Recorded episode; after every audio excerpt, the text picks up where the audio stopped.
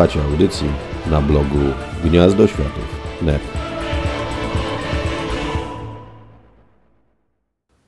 W drugiej połowie roku zostaje wreszcie wznowiona i to naprawdę w doskonałej formie w postaci prawie tysiącstronicowego omnibusa seria miniserii DC vs. Marvel. One pierwotnie zaczęły wychodzić w 1996 roku.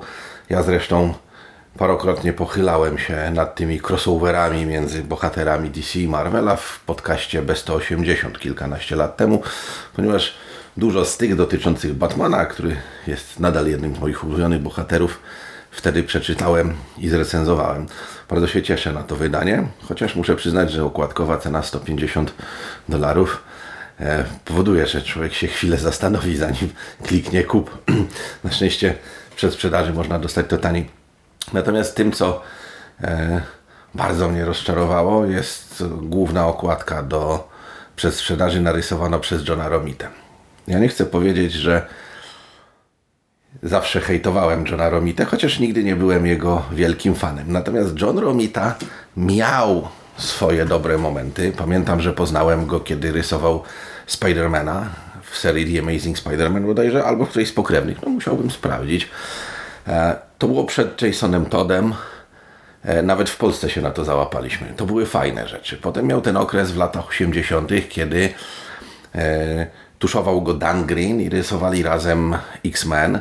I to też było takie charakterystyczne, fajne, zwłaszcza, że to był dobry okres w historii X-Menów, jeszcze przed upadkiem mutantów, kiedy Kitty Pride już była w zespole, kiedy tam się dużo rzeczy kręciło, to był ten okres powiedzmy tajnych wojen. Potem jego styl zaczął ewoluować. E, szczytowym momentem, jak sądzę, była miniseria z Frankiem Millerem, Man Without Fear, The Red Devil, gdzie e, Romita Junior e, poszedł w taki mrok, w twardą, ciężką kreskę. Mam wrażenie trochę, że być może inspirował się tutaj tym, w jaki sposób pracuje Mark Texeira, bo to są podobne klimaty dużo ciężkiej kreski, to wszystko jest takie trochę brudne i tak dalej. Eskalacją, kwintesencją tego stylu były Serca Ciemności, które wyszły również u nas. To był ten moment, kiedy w zasadzie nam drogi już się rozeszły, bo ja nie byłem wielkim fanem takiego rysowania. Natomiast potem jeszcze wiele, wiele lat później, całkiem niedawno sięgnąłem po hmm, Happy Birthday i zobaczyłem, że styl Romity wyewoluował w bardzo dziwnych kierunkach.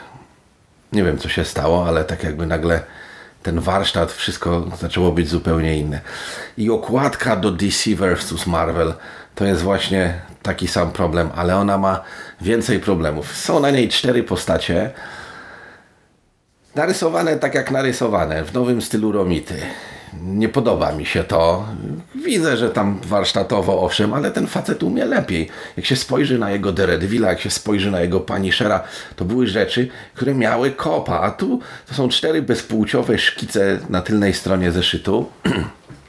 W dodatku problem jest z samą okładką. To nie jest okładka. To są cztery luźne szkice, które łączy tylko to, że ktoś powiedział Johnny Boy, narysuj czterech największych zakapiorów z DC i z Marvela. Uh, no i Johnny Boy narysował czterech zakapiorów z DC i z Marvela. wcale nie największych i wcale nie zakapiorów. Jak sądzę, no dobra, Batman i Superman, no to trudno jest w Marvelu, przepraszam, w DC skoczyć wyżej. Możemy się spierać, czy zamiast Silver Surfera nie należało dać kogoś innego, ale diabła z tym.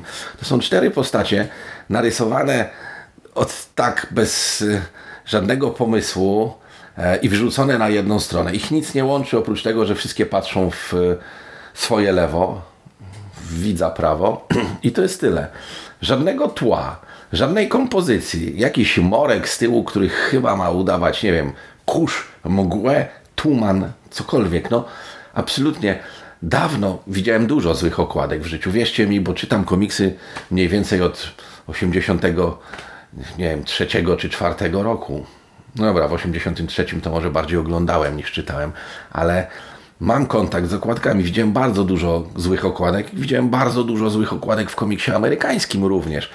A ta jest okropna. To nie jest okładka, nie ma tu kompozycji, nie ma tu pomysłu. Po prostu Johnny Boy wrzuć czterech największych zakapiorów na okładkę i tyle. I Johnny Boy po prostu narysował cztery osobne postacie, walnął to.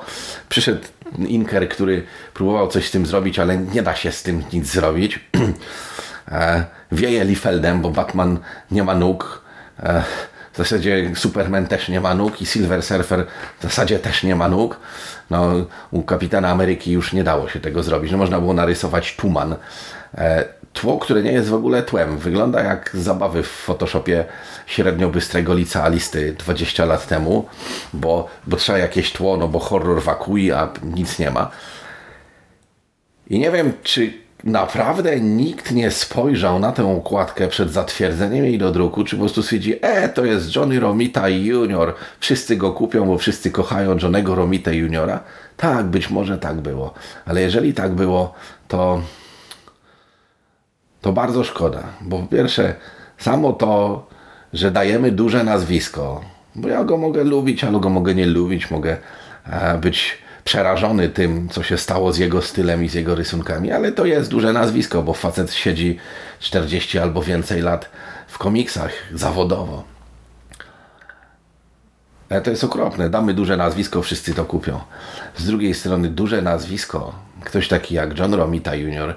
nie powinien sobie pozwolić na wypuszczenie takiego kloca, który wygląda jakby po prostu wyjął cztery luźne szkice steczki, gdzie się wprawiał, przylepił je szybko białym klejem do kartki powiedział Jerry potuszuj to, będzie spoko, nie? I nie będziemy się bawić, bo jest inna robota lepiej płatna niż jakaś tam okładka do jakiegoś tam omnibusa na tysiąc stron, do jakiejś tam miniserii DC vs Marvel, gdzie na przykład Daredevil spotyka się z Batmanem, Spider-Man z Supermanem albo jakieś inne kocopoły i nawalają się promieniami z dupy. Nie wiem, co powodowało czynnikami decyzyjnymi u wydawców, żeby wypuścić takiego klocka. Ale szczerze mówiąc, jedyne co w kwestii komiksu amerykańskiego w ostatnich latach kołacze mi się po głowie, to słynne stwierdzenie, właśnie dlatego nie możemy mieć już ładnych rzeczy. Jest jakiś powód, dla którego jedna jedyna japońska seria komiksowa ma momentami sprzedaż lepszą niż obaj Majorsi. Być może wypuszczanie takich potworków jest jedną z przyczyn. Ale nie wiem, co ja tam się znam. Od 40 lat czytam komiksy. No w zasadzie od 39, bo przez pierwszy rok tylko oglądałem. A więc, jak zwykle, cóż, wściekły starzec krzyczy na chmury. Natomiast to, to nie jest dobra okładka.